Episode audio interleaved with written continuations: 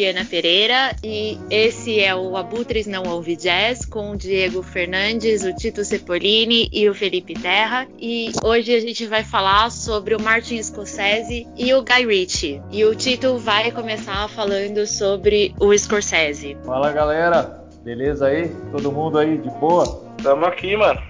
Vamos que vamos. Vamos, vamos falar dessa fera aí. Grande diretor de cinema, Martin Scorsese. Meu, o cara dirigiu filmes aí, blockbusters maravilhosos, né, meu? Tem uma carreira bem extensa. Vamos começar a falar dele aí. Ele nasceu em novembro de 1942, né? Ele é da região lá do, do, de Nova York, né? Região do Bronx. É descendente de sicilianos, né? É, na, na, região da Itália. É, quando ele era criança, cara, tem uma curiosidade que depois ficou muito latente nos filmes, em alguns temas, né? Que ele queria ser padre, cara. Uma boa parte da infância dele. Depois, com essa, esse desejo que ele é, nutriu por alguns anos ali, no começo da vida dele, teve alguns temas de filme que faz alusão à religião, né? O, a gente pode dizer aquele o Men Streets, da, um dos primeiros que ele fez, a Última Tentação de Cristo também, que acho que é um dos mais famosos, né? Ele fez com esse tema, né? Muito bem falado na época. E um filme que eu vou falar também hoje, que é O Silêncio, é um dos últimos aí, cara, que ele, que, que ele fez. Sensacional o filme. Depois eu vou, vou passar pro, pro Felipe e eu, a gente vai fazer um bate-bola com alguns filmes. Então, mas desde cedo, cara, ele foi atraído pelo cinema. Né? Esse mundo aí extraordinário. Ele era uma criança asmática ele tinha esse problema, né? E ele ficava distante de atividades esportivas da galera da turma dele. Para suprir isso, né, cara, essa falta, a família incentivou, né? Os tios, né? Começou a frequentar cinema e levar ele para assistir filme. Foi daí que ele começou a gostar da coisa mesmo e começou a ficar maravilhado, né? Se interessar. Já entrou adolescência, já focado nessa esse objetivo, né? de, de trabalhar com isso e frequentou a escola de cinema da Universidade de Nova York, né, já no, no, no, no, início dos 60 ali. E durante esse, o curso, que já estava estudando para ser diretor, enfim, para desenvolver aí a, as atividades, conseguiu fazer alguns curtas-metragens aí bem interessantes no ano de 63, 64 e o mais famoso do, desse período é um chamado The Big Shave, no ano de 1967. É um filme bem interessante, fala um pouco sobre o envolvimento dos Estados Unidos na Guerra do Vietnã. Ele foi ganhando um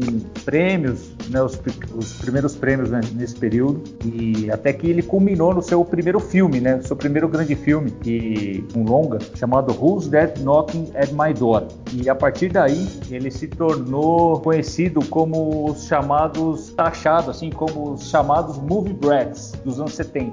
O que, seria esses movie brats? É, foi uma geração que os caras classificaram de diretores de cinema, começaram nesse período, né? Meio que revolucionaram o jeito de fazer filme. Então a gente podia citar aí nessa mesma levada a galera, o Francis Ford Coppola, que a gente já falou, o George Lucas e o Brian De Palma também, que a gente já fez. Era essa a, a complementação que eu queria fazer. Vou passar pro Felipe, ele separou dois filmes, né, Felipe?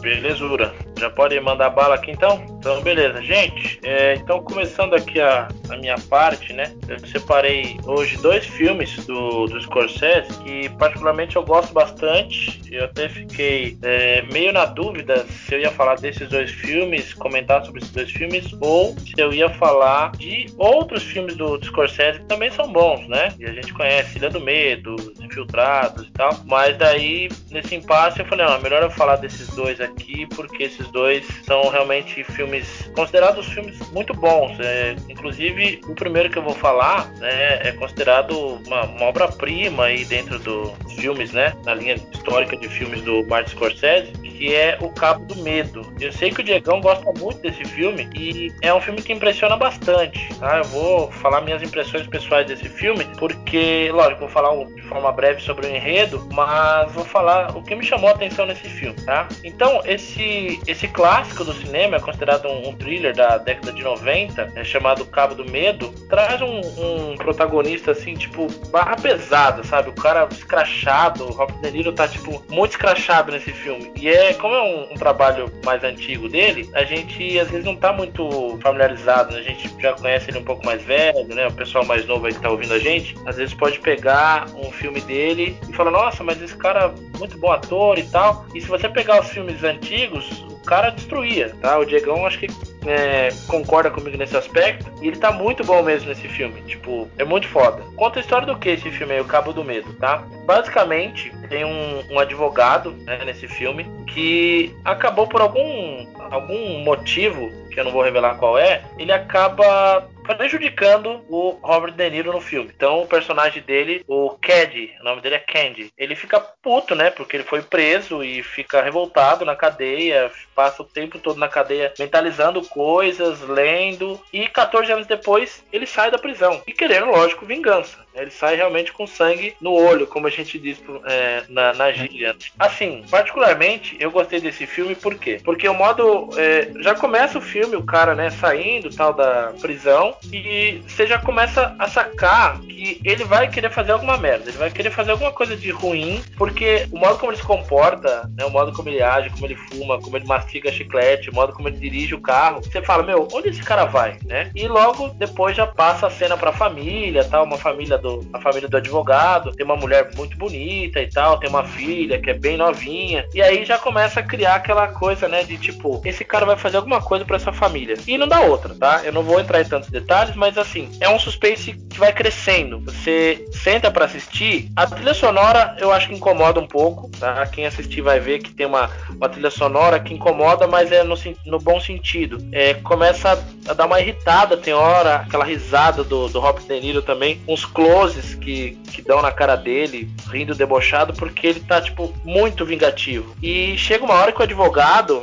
o personagem do que é o Nick Note, ele fica meio assim, pô, tá, o cara saiu da cadeia porque ele sabe que tem culpa no cartório, sabe? E tem um momento que você começa a, a julgar. Ou você fala, pô, o advogado pisou na bola com o cara, ou o cara que fez merda mesmo porque foi preso por estupro tal. E assim, o filme inteiro você fica julgando, sabe? Ora você defende o Max Candy, que é o personagem do Robert De Niro, ora você começa a defender o advogado. Então, no final, é, eu, pelo menos, tá? Fiquei assim, em cima do muro, literalmente, sabe? Eu não sabia se eu defendia o vilão ou o mocinho. Só que não tem vilão e mocinho nesse filme, sabe? E tem a personagem da da, filha do Nick Note, que é a Juliette Lewis. Meu, ela é muito novinha, tipo, muito novinha mesmo. E acho que o ponto alto desse filme é quando o Max Candy ele já saca que o advogado não é tão inocente assim, porque ele ele trai a mulher, ele tem algumas alguns costumes não muito não muito puritanos e tal. E aí o Candy vai para cima e fica de olho na filha dele, na esposa, em todo mundo. Eu não vou contar mais porque senão fica muito muito spoiler e tal. Mas olha, é uma atuação dele assim excepcional. Só não gosto, eu gosto mais do outro filme ainda do que esse, mas esses dois que eu vou falar hoje, que é o Cabo do Medo e o Taxi Driver, estão no mesmo patamar assim. O outro é um pouco mais violento, mais sangrento. Depois eu vou falar um pouco o porquê que eu gosto daquele filme. Mas no geral é isso. Diegão, você já viu o Cabo do Medo, né? Eu já, várias vezes. Você curtiu esse filme aí? É, esse filme é 10, cara. Meu, eu lembro que passava muito na. Tipo, Corujão, tá ligado? Eu, eu, gosto bastante da atuação da Juliette Lewis, cara. Sério mesmo? Gosto. Apesar dela ser bem jovem no filme, eu acho, acho legal, assim. Ah, eu achei muito bobinha, cara. Mas na verdade tá interpretando o papel, lógico, né? Mas não é, sei. fazendo o papel, né? Mas eu acho legal, assim. E o Robert De Niro arregaça, né, cara? Não, muito bom.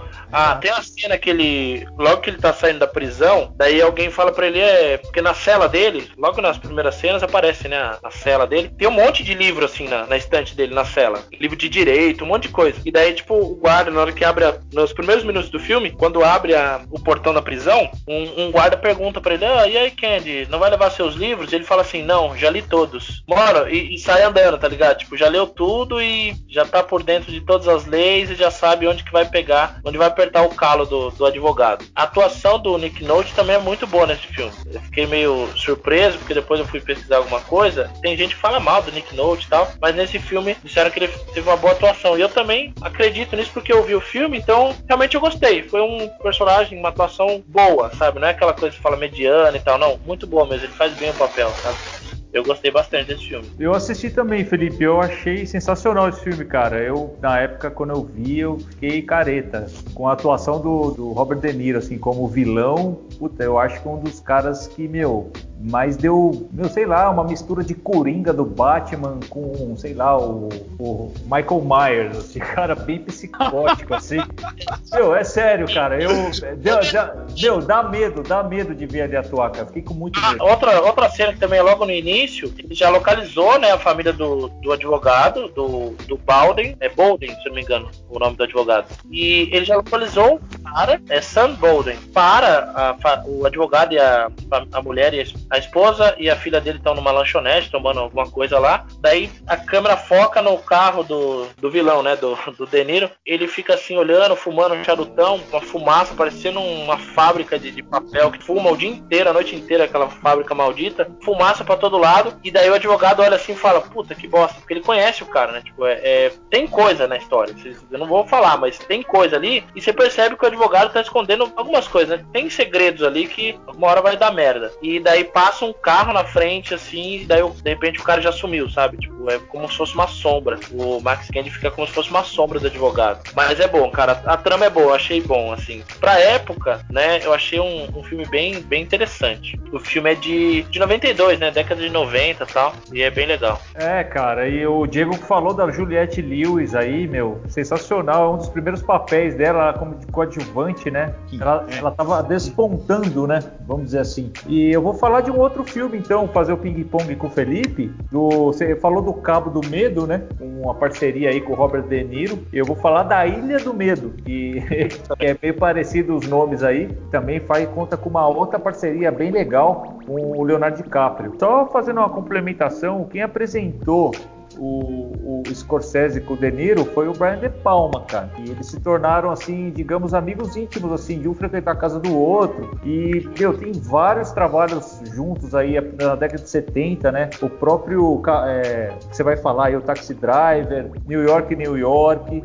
Eu creio que o Toro Indomável, também de 1980, foi, eu acho que o primeiro filme que o De Niro ganhou Oscar, né? Se eu não me engano, como ator, ator principal. Aí tem o Cassino e tem o novo novo da Netflix, não sei se a galera chegou a ver, o irlandês. Tá... É, é, longo demais, mas é bom. É bom. É bom. Não é excelente, é bom então. É bom, não é excelente. Não, não, não vamos comparar com, com, por exemplo, o Cabo do Medo. Não dá. Não Eu dá não compararia. Não. Então, é, na verdade, só queria complementar, porque é uma parceria bem longeva aí. O primeiro é, filme do De Niro com o Scorsese foi o Mina Streets, que eu mencionei no começo, né? No, no, de 73 de lá pra cá, vários filmes. Bom, Bom, vamos falar do, do que eu tinha visto aqui. A Ilha do Medo, cara. Leonardo DiCaprio no elenco, Mark Ruffalo, o Ben Kingsley, Sidon, né? Max von Sidon. Mas assim, cara, a, o enredo do filme é muito interessante, cara. E o jeito que o Scorsese filma e ambienta o, a temática, assim, do, do filme, a, o local da, da, filmagem é animal, assim. A interpretação dos atores, né? O jeito que os atores olham para a câmera. Enfim, vamos resumir pra galera que não viu ainda. O Leonardo DiCaprio e o, e o Mark Ruffalo são dois parceiros, né? Eles são designados a ir para um hospital psiquiátrico num, numa ilha para investigar o desaparecimento de uma paciente, que é a Raquel Solano. Ela estava encarcerada lá por ter afogado seus três filhos e tal. E eles acabam indo nessa missão aí, receberam essa, essa missão para investigar Chegando lá, a pessoa está desaparecida. O, o, médico dela, chegando na ilha, o médico da paciente, que é o Lester Sheeran, que é o, o papel do Ben Kingsley, né? Ele, ele deixa a ilha, né, imediatamente após o, o desaparecimento e ele, eles começam a, a, ver o que aconteceu, né? Eles não têm, não têm pista nenhuma sobre o que rolou, né, desse desaparecimento. E, meu, é interessante porque ele pega o pessoal que está ambientado ali no, no manicômio e tal, são criminosos e, e, doidos da cabeça e pega as feições do rosto, né? É, tem uma, uma cena muito legal quando o DiCaprio tá chegando na ilha, assim, ele tá entrando no local, chega, dá de cara com várias pessoas perambulando, pessoas olhando, encarando ele assim, de uma maneira bem assustadora. Isso é, isso é bem legal. É, então, é interessante falar aí que esse filme é uma adaptação do, do romance do Dennis Lehane, né? Que é um cara aí do policial. Felipe é o, é o PHD aqui do, do, do romance policial. Ele vai falar um pouco melhor do Dennis Lehane. Tem vários, tem vários livros e tem adaptações para o cinema também. E essa é uma delas, né? Isso, tem o sobre, é, sobre Meninos de Lobo Nossa, é esse é excepcional. Meu Deus. Esse filme, que é da direção do Clint Eastwood, não é isso? Isso, direção do Clint Eastwood. Isso. Ele tem a pegada de. Esse filme Ilha do Medo, ele. Ele até se enquadra, pelo, pela época que se passa, pelo figurino, como um romance, lógico, de suspense, mas um romance meio noir também minha pegada meio no ar, assim. E eu gostei bastante desse filme. Primeiro que ele, se, ele tem a pegada policial, que é um gênero que eu gosto bastante. E segundo, na verdade, por três motivos. Primeiro por esse, depois pelo Leonardo DiCaprio, que eu gosto pra caramba dele. E eu acho que ele é um puta de um ator. E depois porque se passa numa ilha, né? Então, é um cenário, um contexto narrativo, tanto do, do, livro quanto do filme, é um universo muito pequeno, se você for ver bem. Só que muita coisa acontece ali ao mesmo tempo. Enquanto você acompanha o Leonardo DiCaprio, o Jack de Titanic e o Hulk pela ilha, não tem mais coisa acontecendo ali também, né? E chega uma hora que você começa a ficar você começa a questionar. Você não sabe você tá vendo coisa demais no filme ou tá vendo menos. Você não sabe quem tá mentindo, quem tá falando a verdade. Aquela coisa clássica, né, de história policial. Só que o X da questão, isso não é spoiler, tá? Vocês vão começar a sacar logo de cara, eu acho. É assim, é uma ilha, um hospital, prisão, é tudo junto, se você parar pra refletir. E daí você fala, pô, mas a galera aqui é tudo meio maluca, meio doida e tal. Como é que a gente vai acreditar nas pessoas, né? Em quem a gente pode acreditar e em quem não pode? E aí o negócio vira, sabe? Dá uma virada assim na, na narrativa e descamba pra outra coisa. É policial daqui a pouco descamba para um, pra um nível psicológico bem mais louco, assim, um thriller muito, muito bom. Eu gostei pra caramba desse filme. Eu gosto bastante desse filme, na verdade. Falou, a narrativa muda porque a, a atriz que desapareceu, que eles foram investigar o desaparecimento dela, ela volta, né? Eles estão achando que ela tá morta e ela volta pro meio do, do filme, ela volta pra ilha. Isso. E a partir da volta dela, a, a narrativa muda, porque aí eles começam a investigar uma outra coisa, né? Eles começam a desconfiar de umas de outras outras ações dentro da, do hospital psiquiátrico, né? Com que tem a ver aí com lobotomia, uns negócios bem sinistros assim com o que o pessoal tava fazendo com os pacientes e não queria que isso viesse à tona. Na verdade, esse filme, se a gente não tomar cuidado de explorar muito até, a gente acaba dando uns spoilers, né? Sim. Mas assim, para quem, quem é fã de filme policial, e thriller psicológico, é, é um filme bom, é um filme inteligente. A primeira vez que eu assisti, eu acabei, eu era faz um tempo já, né? Depois eu reassisti e tal. A primeira vez eu fiquei bugado, sabe? Não sei, acho que eu perdi alguma coisa da narrativa no meio lá, não entendi muito bem. Depois Sim. eu tive que assistir de novo para poder perceber e é uma sacada, cara. É uma sacada ferrada nesse filme aí. Não dá uhum. para falar porque senão estraga. Eu vi Mas umas duas vezes também, cara. Precisei ver duas vezes para entender legal, assim. O personagem do Leonardo DiCaprio, ele, come... ele começa a ter umas alucinações, né? Também. Então, sabe o que me remeteu? Não sei se tem alguma coisa a ver também, mas lembra bastante para quem é fã de O Iluminado, por exemplo. Lembra um pouco, né? É, sim, porque começa a ficar meio. Ele absorve muito do ambiente, né? Do cenário que ele tá. Então. Começa é, a ter, começa a ter pesadelo com a esposa e tal. Isso, tem o lance da chuva também, que o filme inteiro chove praticamente, né? Quase, muita chuva e tal. É, a chuva foi responsável, né? A avalanche de chuva aí foi responsável por deixá-los isolados na ilha, porque eles iriam fazer uma primeira investigação e voltar, né? Eles não conseguiram por causa da chuva, né? E aí começa o filme mesmo. É, então... eu ia falar, só que o, o Tito começou a falar e aí eu acabei não falando. Que eu não gostei de Cabo do Medo. É só, só um comentário. É, eu acho que. Fabiana, muito... Fabiana não dá. Não gostou de Cabo do Medo, não tem condição. Não, assim, eu acho o filme uma obra-prima. O filme é muito bem feito. Vocês têm toda a razão. Robert De Niro arrasa na atuação. Eu não tenho como falar que é um filme ruim, mas eu achei tão perturbador que eu não gostei. Para mim foi uma experiência ruim ter assistido. Não ponto X aí, porque esse filme e o Taxi Driver, os dois são meio são bem perturbadores assim, mas o Cabo do Medo é bastante. É, é bem é bem agressivo, né? É, é muito agressivo. Eu achei muito, muito, muito perturbador. Então para mim não não foi uma boa experiência assim ter visto. Mas eu concordo com tudo que vocês falaram, que é uma obra-prima, que o filme foi muito bem feito. Não tem o, o, que falar mal. É aquela coisa que você sabe que é boa, mas você a sua experiência é ruim. Eu só, só queria pontuar isso. E Ilha do Medo eu acho um filme espetacular também. Eu acho muito bom. Gostei muito, concordo com tudo que vocês falaram. Bom, a biografia do, do Guy Ritchie, eu vou falar uma biografia que a Fabiana diz que é a, a biografia. o Guy Ritchie é um playboy rico que casou com a Madonna. Não, tô zoando, gente. Ah, fechou, pronto. Tô zoando, não é isso não, tô brincando. Bom, é isso sim, ele nasceu em 68, cineasta inglês, ganhou notoriedade quando dirigiu Jogos Trapaças e Dois Canos Fumegantes, em 98, e Snatch, em 2000, que conta com Brad Pitt, Benício Del Toro, Jason Statham, grande elenco.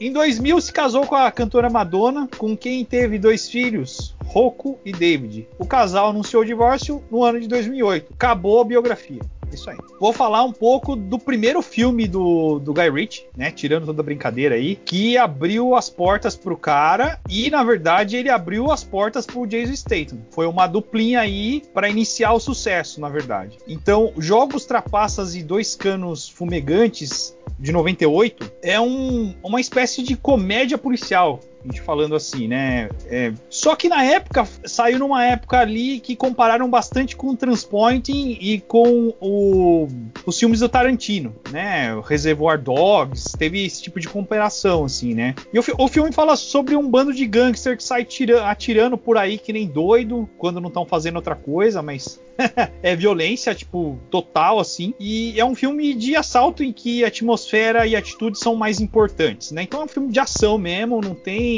não tem muito enredo, assim, né? Como eu disse, não só o Jason Statham, mas como o, o Guy Ritchie começaram essa duplinha aí. E, e começaram bem, né? Porque esse filme, embora não tenha tido uma crítica legal, tipo, teve uma aceitação do público muito boa. E aí, assim, falando um pouco da história, Ed que era o, o Nick Moran, e seus três amigos, Sabão, que é o Dexter Fletcher, Bacon, que é o Jason Statham, e o Tom, que é o Jason Fleming, sempre estavam metidos em rascadas. E eles acabaram descobrindo uma sessão secreta de jogos de cartas, comandadas por um negociador lá, o Harry Machado, o nome do personagem. E aí eles resolvem juntar as suas economias para tentar ganhar, ganhar dinheiro fácil, né? Que é o rolê deles era ganhar dinheiro fácil, já que o, o Ed era um especialista em ganhar aí nos jogos de carta. Mas depois de perder muito mais do que poderiam perder, né? Eles têm que pagar o que estão devendo, sob a pena de perderem um dedo a cada dia de atraso. Aí quando escutam seus vizinhos, é, pretendem fazer um grande assalto, né? E esse é o maior mote aí. Eles vão fazer esse assalto aí para ver se resolve essa treta toda aí dos jogos, né? Mas esse filme é bem legal. Eu não sei se vocês já assistiram. Cara, eu não vi esse, esse filme não. Mas pelo, pelo que você contou aí, essa história de fazer um assalto, dá merda, né?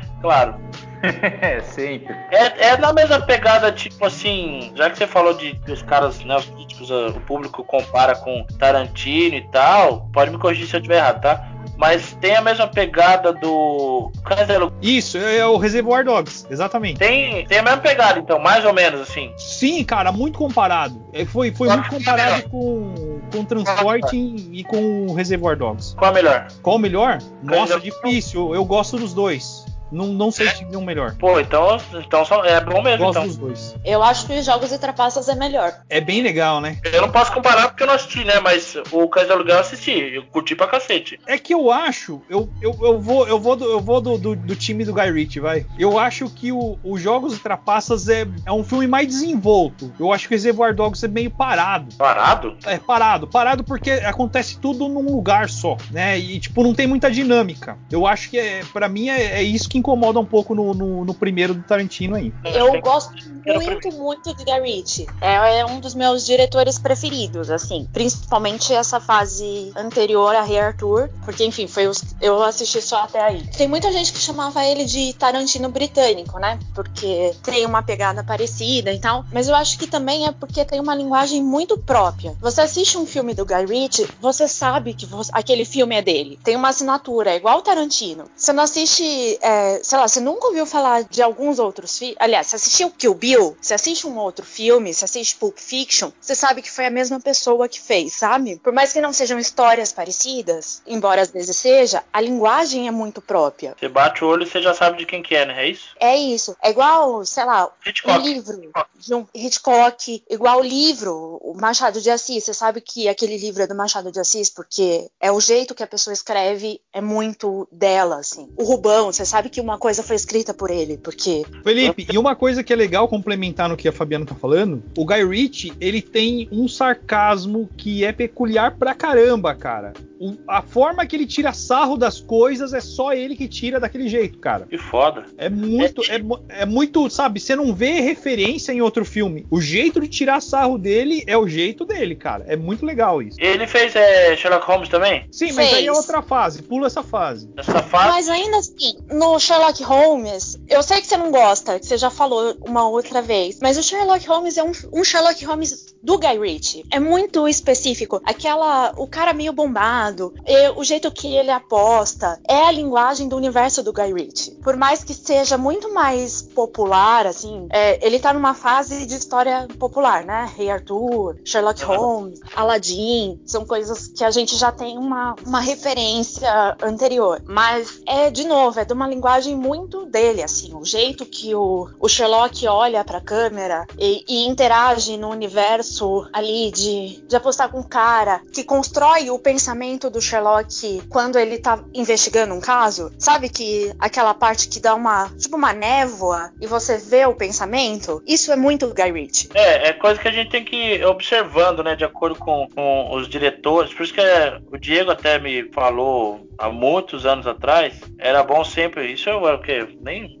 manjava muito, não manja até hoje, né? Mas não tinha muita noção de cinema. O Diego sempre falava: não, escolhe pelo diretor esse filme, escolhe sempre pelo diretor e tal. E depois você pega essa, essa manha aí de ir pro diretor, e daí você começa a sacar que realmente é pegada, né? Cada diretor tem uma pegada. Às vezes eles mudam drasticamente, às vezes não. Mas esse é o barato do cinema, é esse, né? E da literatura também. Você pega o jeitão do cara escrever, você vicia, né? No jeito que ele escreve, no modo como ele monta, que nem Hitchcock, e Hitchcock é Hitchcock, Scorsese, Scorsese e por aí vai, né? É muito louco. Spielberg também, né? A gente vai fazer um podcast logo mais sobre ele. É, é louco, é muito louco. Pode seguir aí, galera. É a Fabiana agora que vai falar. Vamos lá, Fabiana. E vou só comentar mais uma coisa, assim, de assistir vários filmes dele em sequência, de ter visto todos os filmes dele, é que os filmes também conversam entre si. É mais ou menos um paralelo que muita gente faz do Walter Salles, do Central do Brasil, que o menino cresce, vira o abril despedaçado e depois ele sai de casa. No filme da Rich também tem isso, tem uma construção de o gangster aqui, o apostador ali. É sempre um filme de assalto, um filme de gangster, um filme de aposta. E uma hora é o sob a ótica da pessoa que foi sacaneada ou do, do ladrão, e outra hora é o olhar do detetive, como no Sherlock. Enfim, são, é o que eu falei mesmo, é um universo, né? As,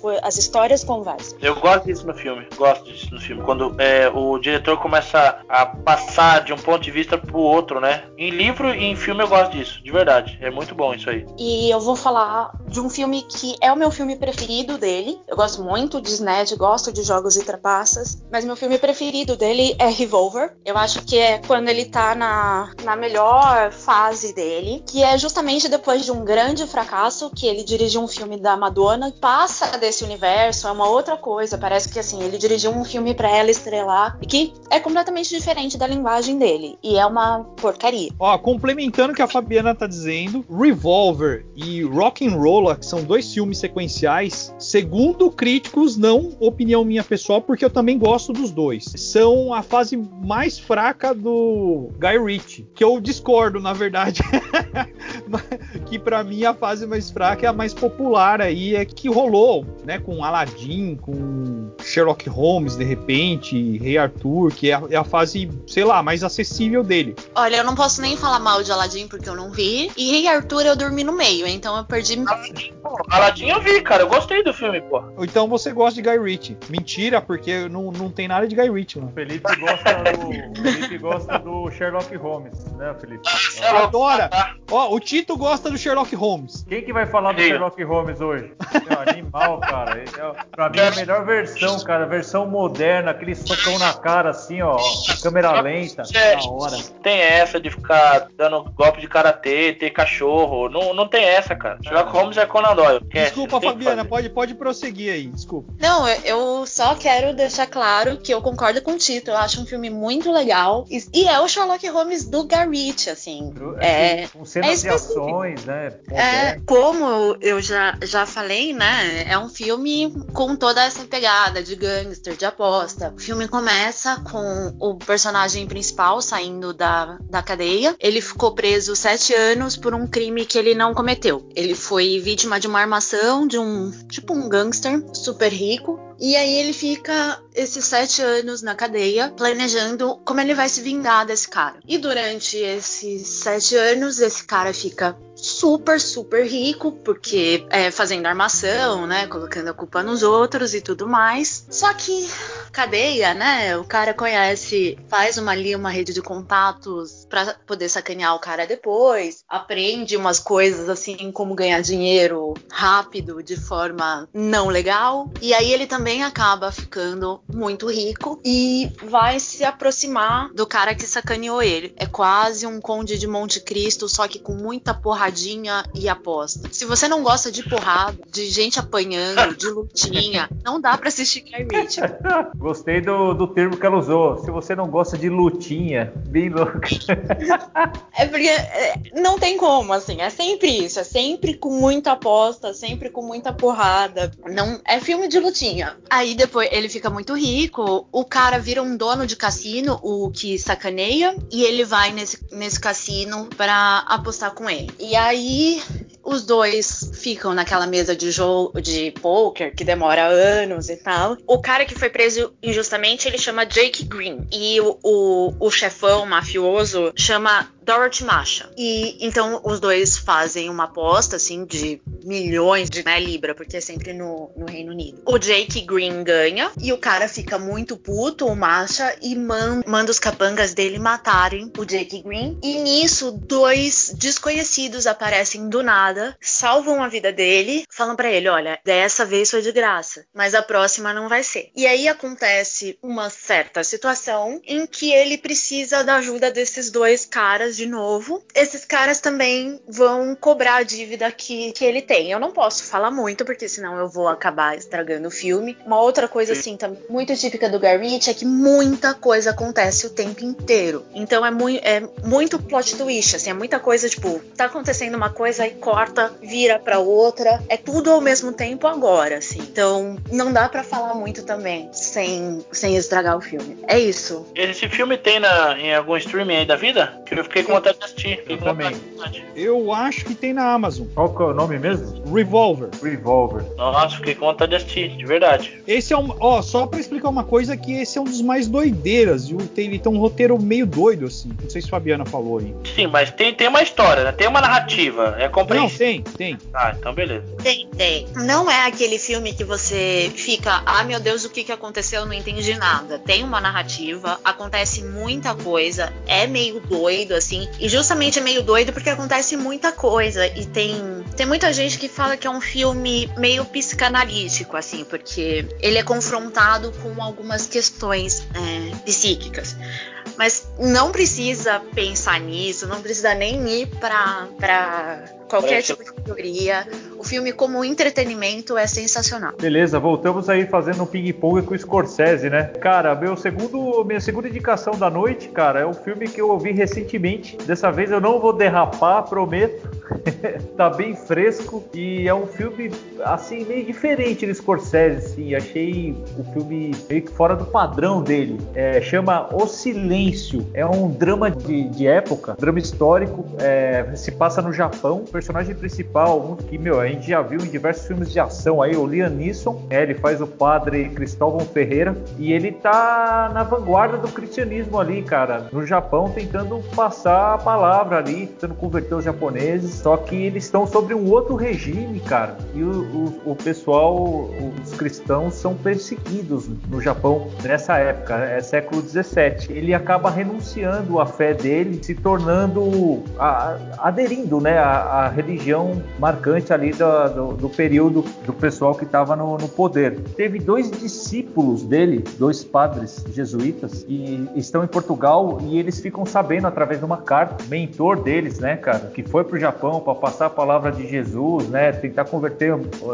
o maior número de pessoas ali. Ele acabou sendo perseguido, torturado, convertido a uma outra religião. E eles resolvem ir atrás do mentor dele. Então é uma aventura bem épica, assim, bem interessante. O filme ele é meio parado, ele tem mais de duas horas de duração, tem algumas cenas bem fortes assim de tortura, né? O regime lá da época, né, dos, dos, japoneses que perseguem os cristãos, eles não deixam barato assim, então eles vão em vilas, em vilarejos bem remotos, né? E por incrível que pareça, é, o filme ele tem um, um aspecto assim que tem tudo a ver com o nome, o título do filme, né? Que é O Silêncio. Tem, tem muitas cenas, apesar de ser um drama, tem algumas cenas de suspense, assim, bem você fica assim meio apreensivos, né? De dos jesuítas estarem lá já no local e, e tem muita, muitas famílias japonesas, principalmente as, a, o pessoal do campo, os camponeses, né? O pessoal mais simplório, em lugares mais afastados, é, eles têm essa vontade de conhecer o cristianismo e de se converter, né? E só que eles não podem, é um negócio proibido, então eles têm que fazer na surdina. Aí o filme se passa nessa ambientação, né, cara? Eles interagindo com os dois padres, né? Os padres na missão de achar o, o professor deles, né? Para saber o que aconteceu, se estava morto, se estava vivo, por que, que ele se converteu. E nesse meio do caminho aí eles vão convertendo alguns japoneses, né? Meu, é interessante demais. É muito bom o filme. E é um filme, assim, que remete ao silêncio mesmo. Você vê muitas cenas que o pessoal. É só cena, assim, só fotografia, filmando, né? Aquela ambientação quieta, né? Quase que um pessoal meditando, assim, um negócio bem, bem intrínseco assim no filme, achei bem interessante. Alguém assistiu, teve a oportunidade de ver um trailer, alguma coisa? É, já ouvi falar porque eu tenho um livro desse mesmo autor, é baseado em um livro baseado do um autor livro, já, isso mesmo, do Shusaku Endo.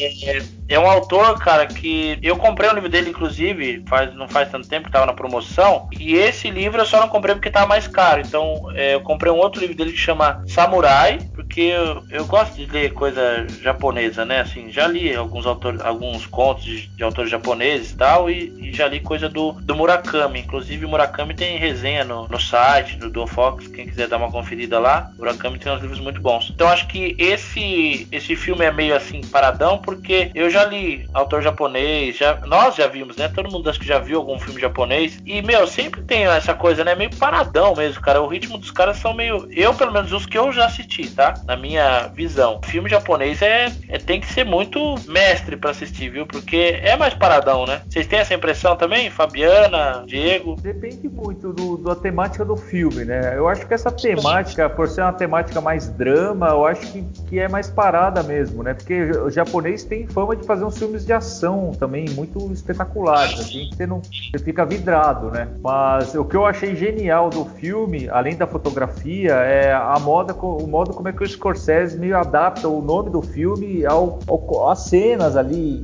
Tem tudo a ver, saca? Interessante dos dois padres que vão pro Japão para tentar achar o mentor deles, eles são guiados por um japonês que tá bem louco lá em Portugal. Eles acham um cara bêbado lá, largado, ele tinha fugido do regime, né, um regime autoritário, e tava lá na sarjeta, né? E os caras resolvem dar uma chance pro cara, ele que um trabalho, né, para guiar os dois jesuítas para atravessar o mar e tal, já em território japonês, guiar eles nos principais vilarejos para tentar ter alguma pista do mentor. E o interessante é que conforme eles vão se aprofundando na amizade com esse cara, o pessoal do regime meio que parece que tem um X9 ali, saca? E às vezes dá a impressão que é esse japonês que meio que dá a letra pros, pros, pros caras perseguir, entendeu? É engraçado, cara. Tem umas cenas engraçadas e tem umas cenas mais tristes, mas o filme, assim, é, eu gostei bastante. É muito. Não assistam de noite, né, com sono, que vocês vão dormir, mas o filme é muito bom. Na verdade, eu tava pensando na pergunta do Felipe de filme japonês. Eu acho que eu só assisti filme do estúdio Ghibli. Eu não, acho que eu nunca assisti filme japonês assim que não fosse animação. Ah, os filmes do, do Akira Kurosawa, eles são lentos também, viu, Felipe? É, então, é,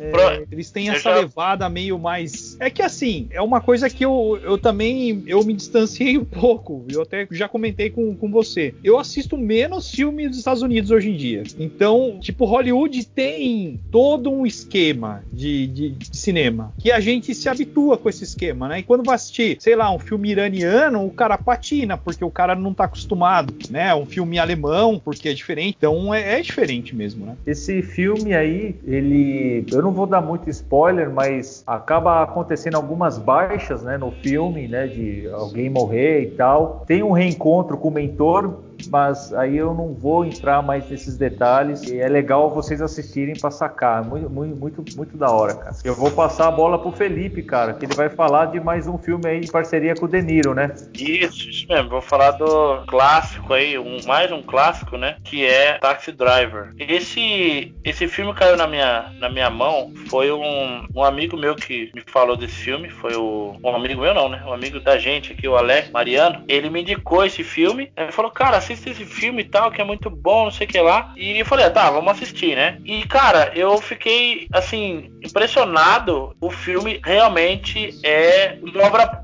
excepcional, sabe? É um filme que ele não envelhece, cara. Não sei se vocês que já viram também têm essa, essa impressão. É um filme que não, tipo, não fica antigo, sabe? Ele toda vez que você assistir, você vai ver, pô, esse filme é muito bom, é muito atual, porque ele trata de algumas coisas que são atuais, né? Violência, essa coisa. É muito é, é bom, cara. É um filme muito assim, bom não, excelente, tá? E conta a história do quê? Um enredo assim simples de um cara, um veterano de guerra do, do Vietnã, ele simplesmente sofre de insônia insônia. O cara não consegue dormir nem a pau. E o nome dele é Travis Binkle, vivido aí pelo, pelo De Niro também. E assim, ele decide como que ele, ele une útil ao agradável, né? Ele vê que não consegue dormir, tem alguns problemas. E então ele fala, pô, preciso arrumar um trampo. Vou arrumar um trampo e arruma um emprego como motorista de táxi. O barato desse filme é que ele, ele mostra como o indivíduo, ser humano, pode ser solitário, sabe? Como as pessoas guardam coisas dentro delas que realmente, por estarem, né, por essas coisas estarem guardadas dentro de cada um de nós, ninguém chega, sabe? Ninguém conversa, ninguém quer saber como você tá ou como você não está. O ambiente em que ele desfila, né, dirigindo o táxi dele, são as ruas de Nova York. Poderia ser a rua de São Paulo, por exemplo, o Rio de Janeiro, de grandes metrópoles que a gente tem, que parece que ninguém conhece ninguém, ninguém tá nem com ninguém, e ele passa totalmente despercebido, né? Um cara é, veterano de guerra, já não tem muito mais coisa para viver, vamos dizer assim. Ele arruma um trampo de motorista de táxi e começa a dirigir à noite, né, pelas ruas lá tal. Passa, o lazer dele é assistir filme pornô, extrai um pouco a cabeça, lida com todo tipo de gente, pegando pessoas no táxi. É um filme sobre isolamento, que eu consigo enquadrar. É um filme sobre o isolamento do ser humano, porque é um filme, apesar de ser tenso, muito tenso, não tanto acho como Cabo do Medo, talvez, fica meio pau a pau ali, mas é um filme muito triste porque o cara é muito solitário. E chega uma hora que ele, ele acaba encontrando, esbarrando com uma jovem, a Betsy. Ele enxerga nela uma coisa assim, um, uma beldade, uma menina linda, maravilhosa, que tá ali nas ruas, anda pra lá e pra cá. Pro De Niro, essa menina não deveria estar tá ali. E ele começa a pensar formas de se aproximar e tal. E mais pra frente acontecem outras coisas. E depois ele conhece uma outra mulher, uma outra garota, que é a, a Judy Foster, inclusive. Tá novíssima muito nova, assim como na, no outro filme, No Cabo do Medo, a Juliette Lewis tá bem novinha, a Judy Foster aqui tem no máximo 15 anos nesse filme. Ela é prostituta, tem 12 anos, e ela é apaixonada, tipo, morre de amores pelo cafetão do filme. O personagem principal do De Niro meio que se apaixona por essa garota, fica meio de olho nela, e aí sim é, o filme descamba por um lado que fala, ele quer tirar ela dessa vida, parece que é, a única missão dele é tirar ela dessa vida, sabe? E a trilha sonora é, é muito foda. Tem a abertura do filme é um puta de um, de um jazz fudido, um saxofone tocando é, de forma incessante. O Diego lembra dessa abertura, Diego? Lembro, é animal. Esse filme é muito bom, cara. Ferrado, cara. O visual, né, dele impressiona, sabe? As, as tomadas, as, o jogo de câmera que o Scorsese põe. Tem muito, tem muitas partes do filme que fica, sabe, o Diego acho que vai poder me ajudar melhor com o termo, fica meio vermelho, azul, sabe, uma cor só, fica um negócio bem, bem doideira, cara. Ele usa três tons, sabe, tipo azul, branco, vermelho, para focar no olhar dele. Esse lance de focar no olhar do, do, personagem, acho que também é uma coisa que marca bem a, os filmes do, do Scorsese. O enredo é bom, a história é muito boa, tanto do Cabo do Medo quanto desse. Os dois filmes, assim, eu acho que os dois personagens, inclusive, vou mais além. Olha eu viajando aqui na minha, minha análise, né? Mas já que é pra viajar, vamos, vamos viajar. Eu acho que se. A Fabiana acho que vai gostar dessa junção aí. É, se pegar o Cabo do Medo juntar com o Taxi Driver, meu, dá um puta de um, de um filme. Imagina, cruzar os dois personagens. Cara, ia ser muito louco, ia ser uma viagem absurda, assim. É, vale a pena. Taxi Driver vale a pena. É um filme de 76, se eu não me engano, é 76. E é aquela temática, né? Ruas, Nova York, prostituição. E ele dirigindo táxi, pega gente, desce gente. E ele sempre solitário, sabe? Ao mesmo tempo que ele tá rodeado de gente, ele tá bem solitário. E até o momento que ele adquire uma arma e aí não posso falar mais. E aí, galera? Tem uma curiosidade, né? Eu não vi ainda, mas eu, na época, na década de 80, o Ronald Reagan, presidente dos Estados Unidos, ele sofreu um atentado, quase foi assassinado por um jovem, que ele justificou o seu ato com a obsessão que ele sentia pela personagem da Jodie Foster no filme. Agora eu não sei que Nossa. relação que é essa, velho. Alguém lembra dessa curiosidade? Alguém leu em algum lugar?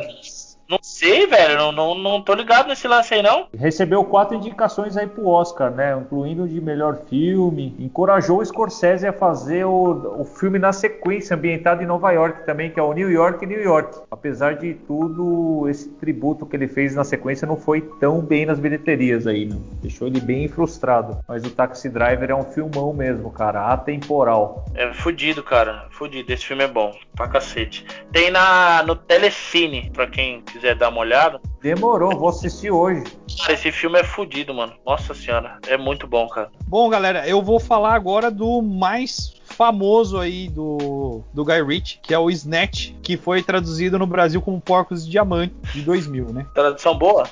Pior que a tradução é um pouco de spoiler. Eu não gosto dessa tradução. Mas eu acho que não é uma tradução, né? Eles acrescentaram, igual o Rock and Rolla, eles chamam de Rock and Roll, é, Rock and Roll a grande trapaça. Eu não sei por que, que eles aumentam. Mas assim, esse filme é mais uma é, dobradinha aí com do Guy Ritchie com o Jason Statham, mas o elenco aqui é absurdo. Tem Benicio Del Toro, tem uma, uma galera assim que vale a pena muito assim. Se o, se o cara gosta de filme por atores, né? Mas também é assim, teve o mesmo tipo de preconceito pela crítica comparado com filmes do Quentin Tarantino e tem uma temática assim, ele o, o Guy Ritchie, ele tem um quê do, do, do do Tarantino em construção. Quando, quando você pega, como a Fabiana tinha comentado, você pega o Kill Bill e você assistiu, sei lá, o Pulp Fiction, você vai saber que a forma que o Tarantino constrói, né? Lembrando, galera, aí que a gente tem um episódio só do Tarantino, também confiram aí que, que a gente tem um episódio bem legal sobre o Tarantino. Mas o Guy Ritchie tem esse, essa mesma forma de construir os filmes. Então, mais um filme é, policial comédia, né, bem divertido, mas super violento, né? Com todo o caráter de sangue escorrendo aí para tudo quanto é lado. E nesse filme também tem o Brad Pitt. É uma junção de, de, bom elenco com parte de, de, produção do filme é muito superior ao primeiro filme que a gente falou lá do, dos Jogos Trapaças e Dois Canos Fumegantes. Tem uma produção muito melhor. E a história é sobre o Frank Quatro Dedos, que é o Benício Del Toro, que é um ladrão de diamantes que também faz um trabalho intermediário com peças roubadas. Ele está de passagem por Londres e ele precisa chegar em Nova York para vender os diamantes para o chefe lá, o judeu, o Ev. Porém, a tentação dele é mais forte, né? Ele vai numa pausa aí da viagem, ele vai apostar em uma luta ilegal de boxe. Só que enquanto isso, os dois promotores de luta, um é o turco, que é o Jason Statham, e o outro é o Tommy, que é o Stephen Graham, eles se unem com um fazendeiro local, que é o, o Coco de Tijolo. que é o Alan Ford, na tentativa de, de convencer o Mickey O'Neill, que é o Brad Pitt, que ele é um pugilista cigano, cara, pra lutar sem luva. É uma, é uma luta que é um vale tudo. Cara, e assim, é um núcleo de histórias que se envolve em torno disso. Eu não sei se vocês já assistiram o filme. Cara, eu assisti, mas faz muito tempo, velho. Mas eu achei da hora quando eu vi, não. Achei bem legal. O Diego já me falou disso, só que eu nunca não, não parei pra ver, não. E só uma coisa. É, o... não, você tá demitido, você vai pro falar com o Tito. Não sai demitindo as pessoas, calma. Cara, como que você não assistiu o Snatch? Mas tudo bem, é. assista.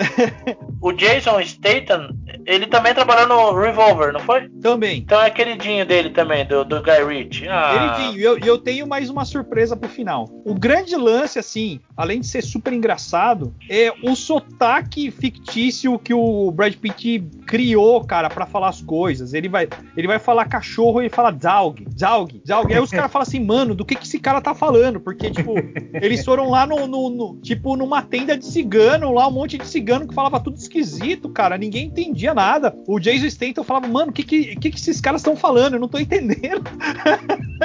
é muito louco, cara. Esse lance do, do, diamante, cara. Então tem um lance, como eu falei do, do, do spoiler no título, dos porcos comendo o diamante. Aí tem um cachorro que engole o diamante. Eu não vou falar muito do filme, porque senão estraga. Mas esse filme é absurdamente legal, cara. É muito. Não sei se Fabiana gosta. Streaming? Streaming tem? Deve ter, cara. Tem, acho que Netflix tem. E ele é dinâmico, né? Igual você falou, foi a, a Fabiana que falou. O filme é dinâmico, né? Não é parado num ambiente só, é várias, várias cenas acontecendo. É, é bem da hora, cara. Cara, é incrível esse filme. E, e é tem... muito engraçado. É um filme que, sei lá, se a, se a outra pessoa gostar também de ação, assim, um filme engraçado, é legal para assistir, assim. É, eu acho bem legal. Fabiana?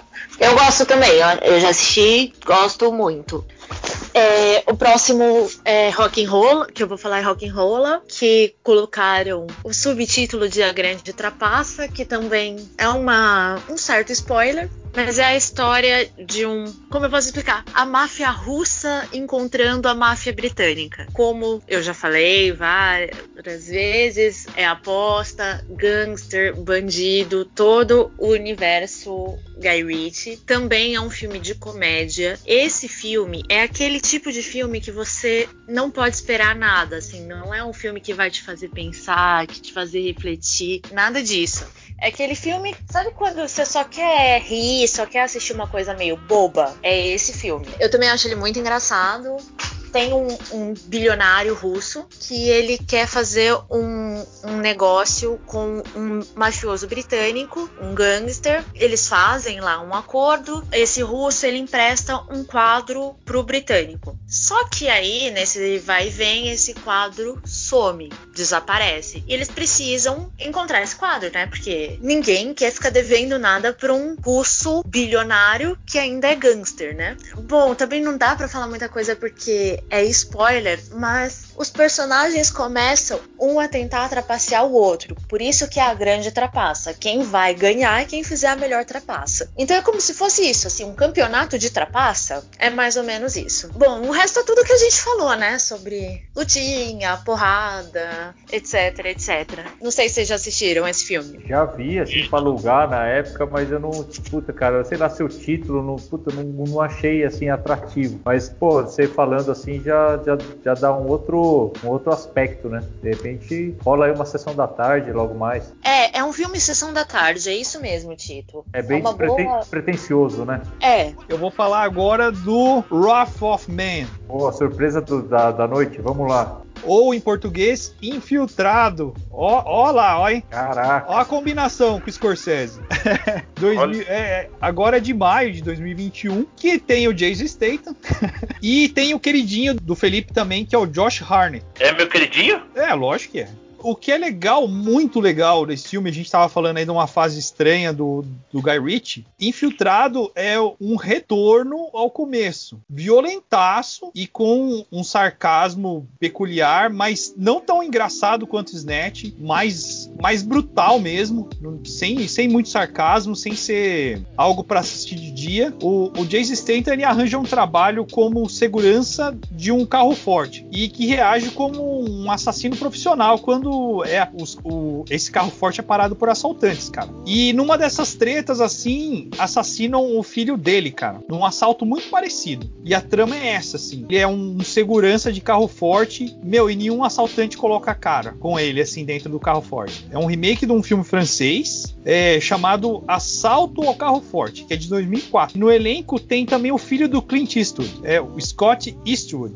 que também trampou no Velozes e Furiosos 8. Uma dobradinha aí do, do Statham e do, do Guy Ritchie, que gerou mais um, um próximo filme aí que tá para sair também, a gente não sabe quando, mas já tem um gravado depois desse. Interessante isso. É isso aí então, galera. Conversamos hoje aí sobre dois grandes diretores de cinema, é, Martin Scorsese e Guy Ritchie, né? O Martin Scorsese aí das antigas aí, desde a década de 70, e o Guy Ritchie é um, pouco mais, mais novo, né? Mais, mais contemporâneo, mas com belos filmes também, excepcionais. Confiram aí as dicas, né? E nos acompanhem aí pelas redes sociais, acompanhem o nosso podcast no Spotify, no Mixcloud, ou dentro do Fox Blog, que é o carro-chefe aí do, do blog da gente. Obrigado pela força. Valeu, Fabiana. Valeu, Felipe. Valeu, Diego. Até, até o próximo Abutres no Oven Jazz. Um grande abraço.